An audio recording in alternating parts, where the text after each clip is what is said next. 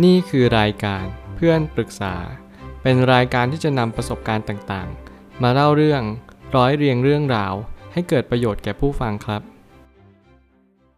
สวัสดีครับ ผมแอดมินเพจเพื่อนปรึกษาครับ วันนี้ผมอยากจะมาชวนคุยเรื่อง หนังสือ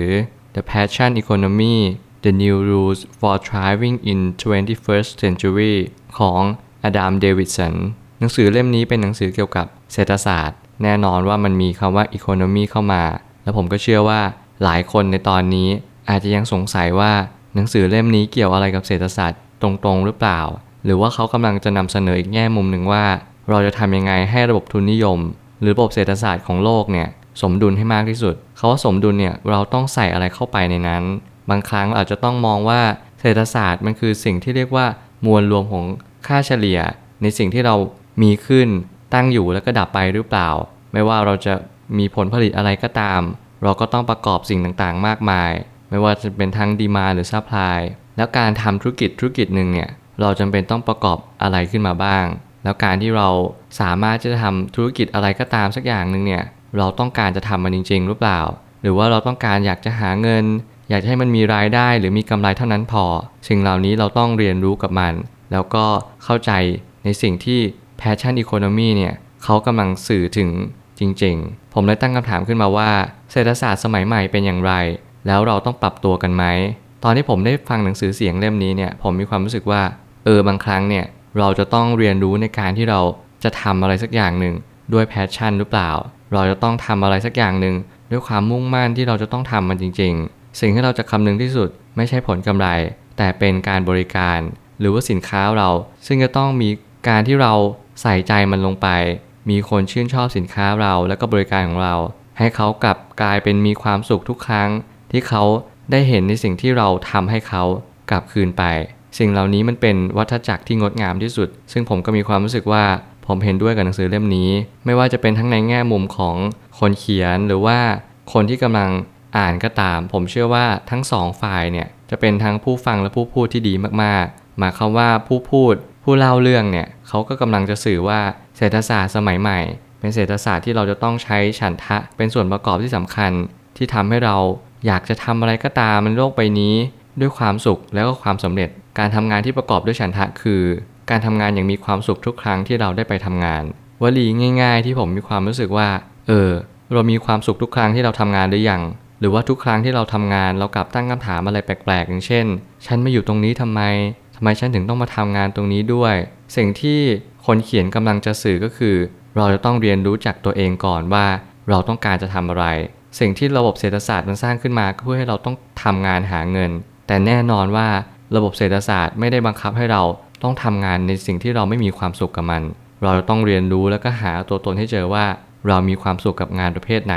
สิ่งเหล่านี้มันจะเกิดจากกระบวนการที่เราค้นหาตัวอย่างแท้จริง แน่นอนว่าบางครั้งเนี่ยทุกคนอาจจะเถียงว่า ฉันไม่สามารถที่จะทำในสิ่งที่ฉันรักได้ แน่นอนคนเขียนเขาก็เลยเล่าเรื่องสักเรื่องหนึ่งขึ้นมา เพื่อเป็นตัวอย่างว่าไม่ใช่ทุกคนที่คิดแบบนี้แล้วต้องทำแบบนี้ เพราะว่าหลายคนก็ยังมีความติดข้องกับกรอบเดิมๆ ที่สังคมกำลังมอบให้เราว่า การเริ่มต้นธุรกิจมันเสี่ยงนะ เราจะทำมันไปได้ยังไง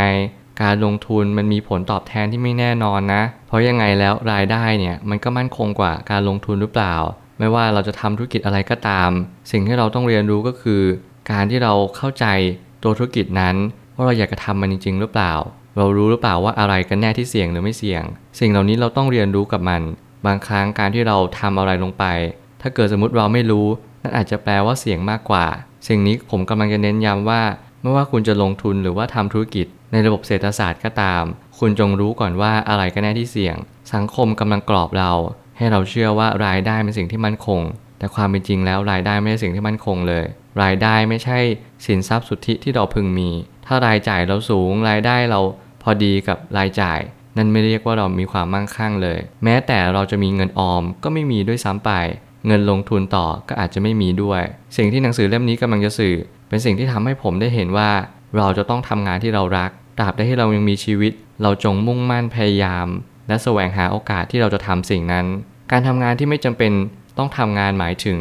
เราเลือกที่จะมองว่ามันคือชีวิตของเราได้ ไม่ได้มองว่ามันคืองานอย่างเดียว กลยุทธ์ในการที่เราจะมีความสุขในการทำงาน เราต้องมองว่างานคือสิ่งที่เราต้องทำมันคือชีวิตของเรา มันไม่ใช่สิ่งที่เราจะต้องขาดจากมัน หรือว่าเราจำเป็นต้องทำนะ ถ้าเกิดไม่ทำเราต้องไม่มีเงิน เราอย่าไปมองแบบนั้น ถ้าเรายิ่งมองแบบนั้นมันก็ยิ่งกลายเป็นว่า เราทำงานเพราะหน้าที่ เราทำงานเพราะว่า นี่คือระบบของสังคม เราเกิดมาก็ต้องทำงานสิ เราเกิดมาก็ต้องนั่นต้องนี่ต้องนู่น เราต้องทำไปทุกๆอย่าง แต่ผมไม่ได้บอกให้ทุกคนขวางโลกหรือว่ามีความคิดที่แตกต่าง หรือว่าเป็นผู้ต่อต้านทางสังคมก็ตาม สิ่งที่ผมกำลังจะสื่อก็คือ เราจะต้องเรียนรู้ในการที่เขากำลังจะสื่อ ว่าการกรอบความคิดเนี่ยมันคือสิ่งแรกเลยที่เราจะมองตัวเองก่อน ว่าเราต้องการอะไร ถ้าเราชอบเป็นลูกจ้างมีความมั่นคง สิ่งนั้นก็เป็นสิ่งที่ดี แต่หนังสือเล่มนี้อาจจะไม่เหมาะกับการที่เรามีกรอบความคิดที่ไม่เปิดกว้าง เพราะว่าคนเขียนก็จะเน้นย้ำในเรื่องของผู้คนมากมายที่เขาประสบความสำเร็จในชีวิต เขาได้เล่าเรื่องต่างๆ ได้กำลังสื่อถึงว่าความล้มเหลวอาจจะเป็นส่วนหนึ่งของความสำเร็จ การที่เรามีความสุขในการทำงาน มันมีค่ามากกว่า การที่เราได้เงินมาก นั่นคือชีวิต นั่นคือสิ่งที่เราจะต้องดำรงชีวิตต่อไป ความสุขนั้นสำคัญมากๆ แล้วเงินก็ซื้อไม่ได้จริง ๆ ความสุขกับการทำงานมันอาจจะฟังดูเหมือนอุดมคติ แต่สุดท้ายแล้วเราก็ต้องปรับตัวให้เข้ากับวิถีชีวิตของเราให้ได้ เมื่อถึงวันหนึ่งคุณก็จะเข้าใจว่าการที่เรามีความสุขในหน้าที่การงานเป็นสิ่งที่สมควรที่สุด เราต้องเรียนรู้ในการปรับตัวให้เร็วที่สุดเท่าที่ทำได้ ไม่ว่าคุณจะอยู่ตรงไหน คุณมีครอบครัว คุณกำลังทำงาน สิ่งที่คุณต้องเรียนรู้ก็คือ ปรับตัวให้เข้ากับสิ่งสิ่งนั้น ก่อนที่มันจะสายเกินไป คุณจะต้องไม่เบิร์นเอาท์กับมัน คุณจะต้องไม่หมดไฟในสิ่งที่คุณทำลงไป แต่มันกลับกลายเป็นว่าคุณจะมีความสุขมากขึ้น ราะว่าคุณรู้ว่านั่นมีความหมายต่อชีวิตคุณมากแค่ไหน คุณรู้สึกว่าการที่คุณทำงานในทุกๆวัน มันเติมเต็มสิ่งที่คุณขาดหาย โดยการสร้างฉันทะเข้าไป โดยการสร้างคุณค่าในงาน งานนั้นก็ต้องประกอบด้วยความดี การให้การช่วยเหลือและแบ่งปัน สิ่งเหล่านี้ผมก็ได้เน้นย้ำอยู่เสมอ แล้วมันก็อยู่ในหนังสือเล่มนี้แล้ว สุดท้ายนี้ คุณค่ากับปริมาณคือ สิ่งที่เราต้องโฟกัสมัน